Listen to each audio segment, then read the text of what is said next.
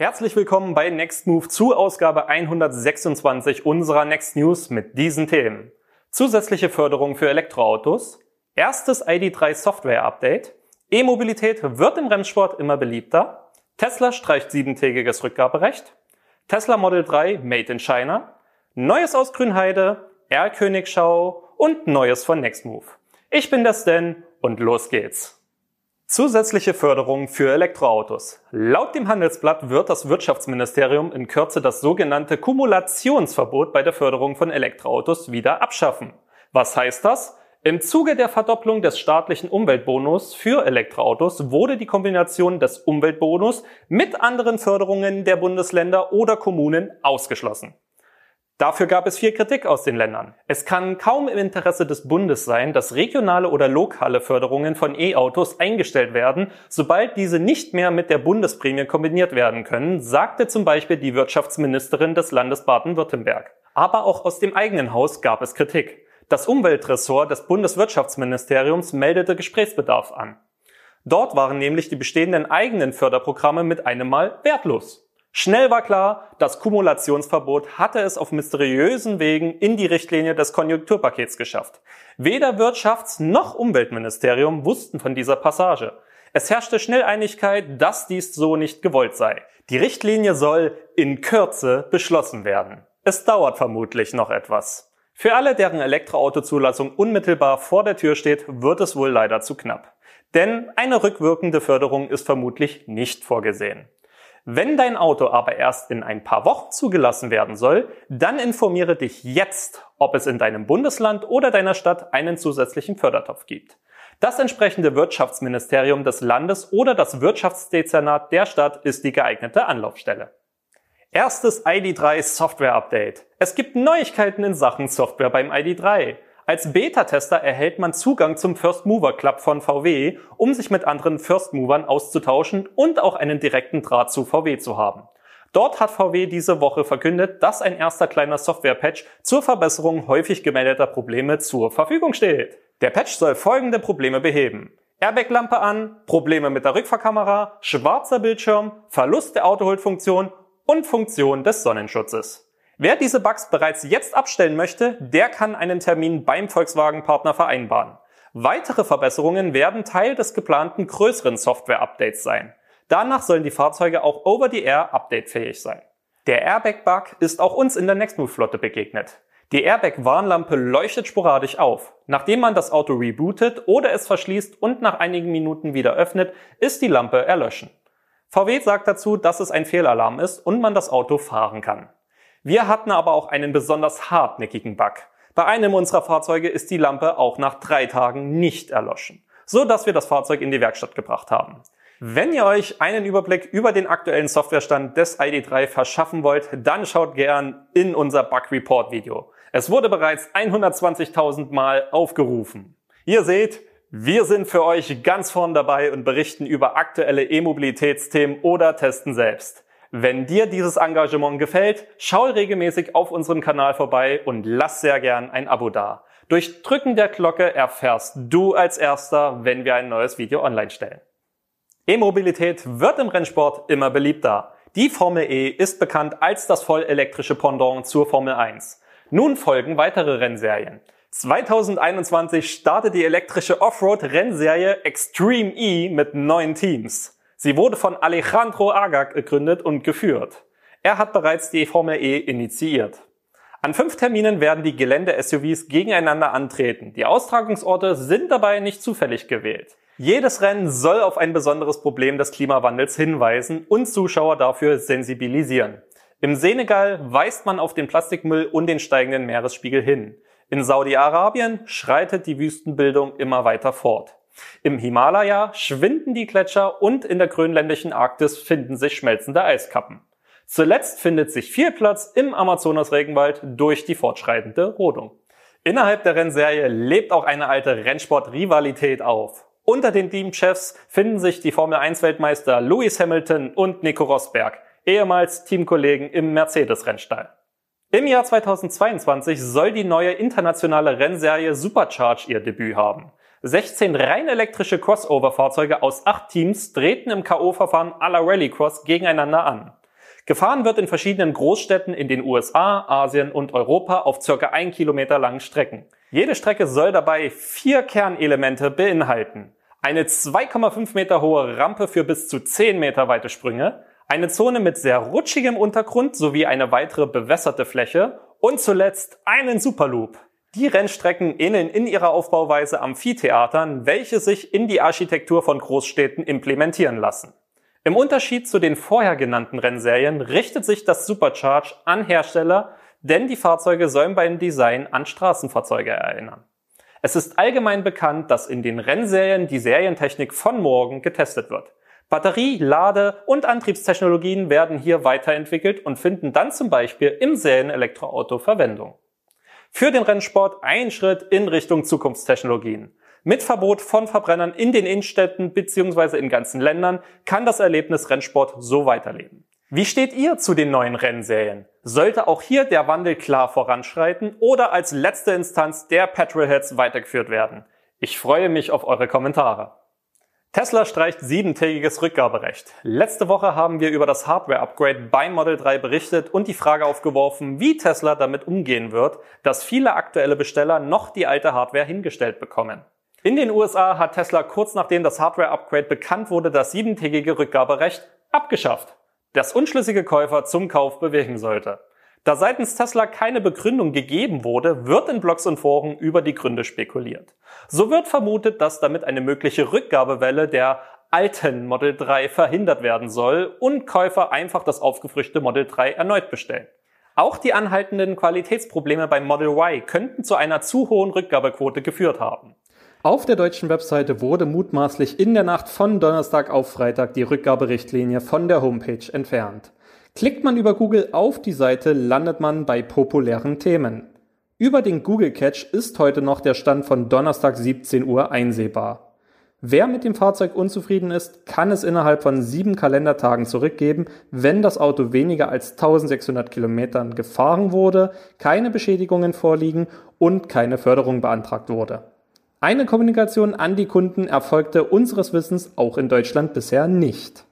Spannend ist die Frage, ob das Streichen dieser Rücknahmegarantie überhaupt irgendeine rechtliche Wirkung hat. In der EU gilt nämlich die sogenannte Fernabsatzrichtlinie und die besagt, dass Käufer bei Online-Geschäften ein 14-tägiges Widerrufsrecht haben. Die Bedenkzeit endet 14 Tage nach dem Tag des Empfangs der Ware. Unterdessen stellt Tesla aktuell neue Rechnungen für bereits bestellte Model 3 aus. Einige unserer Zuschauer wurden diese Woche informiert, dass sie das Facelift Model 3 zum alten Preis bekommen werden, manche bereits im November. Andere berichten, dass sie eine um 2000 Euro reduzierte Rechnung ausgestellt bekommen haben, um demnach das Model 3 mit der alten Hardware ausgeliefert zu bekommen. Beim Model 3 steht aber noch eine weitere wichtige Änderung an, was uns zum nächsten Thema führt. Model 3 Made in China. Es wurde schon länger darüber spekuliert, nun ist es offiziell.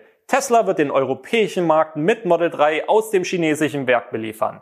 Den Anfang macht vermutlich das Standard Range Plus, also die Version mit dem kleinen Akku. Ein französischer Kunde hat bereits eine korrigierte Rechnung bekommen, in dem Model 3 China und in der Fahrzeugnummer der Buchstabe C für China vermerkt ist. Die Lieferzeiten für Standard Range Plus Model 3 sind bereits letzte Woche von November auf Februar 2021 gesprungen. In China wurde Anfang Oktober beim Standard Range Plus auf Lithium-Eisenphosphat-Akkus des chinesischen Herstellers CAT-L gewechselt.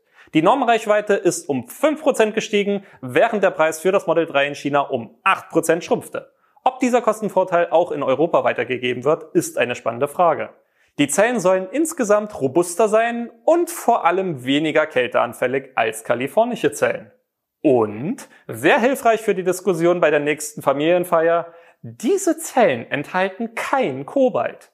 Der Wechsel von Made in the USA zu Made in China wirft natürlich auch die Frage nach der Fertigungsqualität auf. Amerikanische Tesla sind bisher dafür bekannt, dass es eine gewisse Spreizung in der Auslieferungsqualität gibt. Weiße Tesla der letzten Wochen werden beispielsweise als Cloudy White bezeichnet, weil der Lack an den Türen nicht homogen ist. Elon hat die Qualität der Arbeit des Teams der Gigafactory Shanghai immer wieder gelobt. Das legt die Vermutung nahe, dass auch Elon einen Qualitätsunterschied der beiden Fabriken sieht. Das sieht man auch deutlich in Kundenbefragungen. Mit 250 Problemen pro 100 Neufahrzeugen schneidet Tesla in den USA am schlechtesten von allen Marken ab. JD Power ist die bedeutendste Marktbefragung zur Neuwagenqualität in den USA. Eine vergleichbare Umfrage zur Neuwagenqualität in China sieht Tesla mit großem Abstand an der Spitze. Chinesische Kunden haben offenbar so gut wie nichts auszusetzen an ihrem Model 3. Es ist also durchaus denkbar, dass Made in China zu einem echten Gütekriterium für das Model 3 in Europa wird. Und natürlich darf man gespannt sein, wie sich Made in Germany hier einordnen wird. Ab Anfang 2021 wird auch das Model Y in China produziert. Möglicherweise wird das Model Y also deutlich zeitiger in Deutschland ausgeliefert als bisher angenommen. Die folgende Frage könnte also für Model Y-Besteller demnächst relevant werden. Würdest du lieber ein chinesisches oder ein deutsches Model Y fahren? Den Link zur Umfrage findet ihr in der Beschreibungsbox und die Auflösung gibt es nächste Woche Freitag in den Next News. Gigafactory 4 Update. Wann das Model Y aus deutscher Produktion zu haben sein wird, hängt ganz wesentlich vom Baufortschritt der Gigafactory 4 ab. Wir schalten zu Albrecht nach Grünheide. Es geht halt immer mehr ins Detail. Die ganzen kleinen Arbeiten müssen ausgeführt werden und dafür braucht es mehr Mitarbeiter. An der Lackiererei zum Beispiel sehen wir, dass die Kabeltrassen verlegt werden ähm, und dass dort jetzt die weiteren Paneele auf der Ostseite auch angebracht werden. Da werden gerade die, ähm, ja, die Montageleisten angebracht und äh, an diesen werden dann diese Paneele, wie wir es schon von der Drive Unit kennen, dann befestigt. Äh, des Weiteren wachsen diese beiden Gebäudekomplexe, die Lackiererei besteht ja aus dem West- und einem Ostteil, äh, weiter zusammengeführt. Die Stelen in der Mitte werden weiter hochgezogen und darauf dann auch die Dachelemente äh, installiert. Die äh, Gießerei nimmt gerade weiter Form an. In der Vergangenheit haben wir ja da die Fundamente gesehen. Aktuell werden dann dort jetzt die ganzen Stelen auch eingebracht und die Stelen teilweise auch schon mit Trägern, mit Querträgern verbunden. Auch sehen wir dort einen, ähm, einen großen Stahlträger, der dort aufgesetzt wurde, sehr wahrscheinlich für äh, ein Kran-Hebesystem. Weiteren hieß es jetzt äh, beim Earnings Call von Elon Musk, dass äh, in den nächsten Wochen die ersten Maschinen auch eingebaut werden, verbaut werden und das wird wahrscheinlich in der Lackiererei beginnen. Da sehen wir doch nördlich von der Lackiererei auch schon ziemlich viele Teile die dann für die Struktur der Lackierereimaschinen zuständig sind oder die zuständig sind, diese Struktur dann auch zu halten, die äh, größeren Maschinen. Letzte Woche gab es eine Nachricht, dass äh, Tesla eine Rechnung an den WSE nicht bezahlt hat. Da hieß es dann auch, dass da ähm, hier auf dem Gelände die Bauarbeiten eingestellt wurden. Äh, kurz nach der Nachricht war ich hier und habe mir das mal angeschaut, ob dem tatsächlich so war. Und äh, Tobias Lind hat eine Timelapse-Aufnahme gemacht, um zu zeigen, ob da was dran ist und äh, die Bauarbeiten gingen weiter. Da konnte keine Aktivitätsminderung festgestellt werden. Einen Tag später soll dann Wasser auch wieder angestellt worden sein, weil Tesla dann doch die Rechnung bezahlt hat. Es gab wohl im, im Abrechnungssystem dann Fehler, so hieß es, aber ja, genau, das weiß ich dann nicht. Herr Königschau, unserem Zuschauer Stefan ist ein richtig dicker Fisch ins Netz gegangen. An einer Fastnet-Ladesäule hat er einen BMW i4 R-König getroffen. Beim Laden war das Fahrzeug noch verhüllt. Doch bevor wir den Vorhang lüften, werfen wir einen Blick auf die Konzeptstudie, die BMW im Frühjahr präsentiert hat. Der i4 wird BMWs erstes Elektroauto in der Premium-Mittelklasse, sprich es wird ein direkter Konkurrent zum Tesla Model 3. Von den Größenverhältnissen ordnet sich der i4 zwischen 3er und 5er BMW ein. Das elektrische Grand Coupé soll bis zu 395 kW 520 PS leisten. Das Drehmoment wird auf 800 Newtonmeter geschätzt. Der Sprint auf 100 km pro Stunde wird auf 4 Sekunden verortet. Die Geschwindigkeit wird bei 200 km pro Stunde abgeregelt. Als Normreichweite nennt BMW bis zu 600 Kilometer. 2021 soll die Serienproduktion anlaufen. Testfahrten und Ladungen in freier Wildbahn sind also notwendig und dank Stefan können wir einen Blick auf den aktuellen Stand werfen. Beim Vergleich des Hecks fällt auf, dass der mächtige Diffusor, der BMW-Fans vermutlich von den fehlenden Endrohren ablenken sollte, es nicht in die Serie geschafft hat. Bei diesem Auto handelt es sich übrigens um ein Modell mit US-Ladestecker. Daher war beim Ladevorgang eine Box dazwischen geschalten, die von CCS auf den US-Standard übersetzt hat. Das Auto konnte vermutlich deshalb nur mit maximal 80 kW laden. Kommen wir zur Front.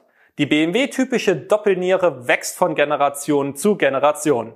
Offenbar auch bei den Elektroautos. Sie dient allerdings nicht mehr als Kühlergrill, sondern laut BMW als Intelligenzfläche. Dahinter verbergen sich die Sensoren für die Fahrassistenzsysteme. Was denkt ihr über den BMW i4? Schreibt es uns in die Kommentare. Wir haben über die Vermietung eingefleischte BMW-Fans kennengelernt, die sich über andere Marken von der Alltagstauglichkeit von Elektroautos überzeugt haben. Aber sie warten eisern auf einen BMW. Ich übrigens auch. Weiter geht's zum nächsten Premium-R-König. Die Dashcam von Moritz Tesla hat ein paar schöne Aufnahmen von zwei Mercedes EQS aufgezeichnet. Mercedes schrubbt weiter fleißig Testkilometer, so dass der EQS häufiger auf der Straße zu sehen ist. Diesmal auf der A4 in Richtung Dresden. Die R-Könige hatten auch einen Bodyguard in Form eines SUV aus dem gleichen Stall dabei. Wenn auch dir in freier Wildbahn ein R-König vor die Flinte kommt, dann denk an die Community und sende uns gern unter insider@nextmove.de Bilder oder auch Videos. Und wenn du kannst, auch ein Foto von der Ladeleistung der Ladesäule. Neues von Nextmove. Challenge Time! Wir freuen uns, euch das Thema Elektromobilität in unterschiedlichen Facetten näher zu bringen. Wir berichten, testen, erklären, vermieten und verkaufen oder machen etwas out of the box. Ob das bei euch ankommt, sehen wir natürlich erst nach der Veröffentlichung eines neuen Videos. Doch jetzt seid ihr am Zug. Du hast eine absolut verrückte Idee, was wir drehen sollen? Ein ungewöhnlicher Vergleich? Ein waghalsiges Experiment? Dann immer her damit. Schreibt uns in die Kommentare oder an info@nextmove.de, welches Video wir angehen sollen. Die Vorschläge werden wir sammeln und euch in einer kommenden Sendung zur Wahl stellen. Ich bin sehr gespannt auf eure Ideen. Das waren die Next News für diese Woche. Es hat mich gefreut, damit euer Wochenende einzuläuten und hoffe, euch hat die heutige Sendung gefallen. Lasst gern einen Daumen hoch da und bis zum nächsten Freitag. Ciao!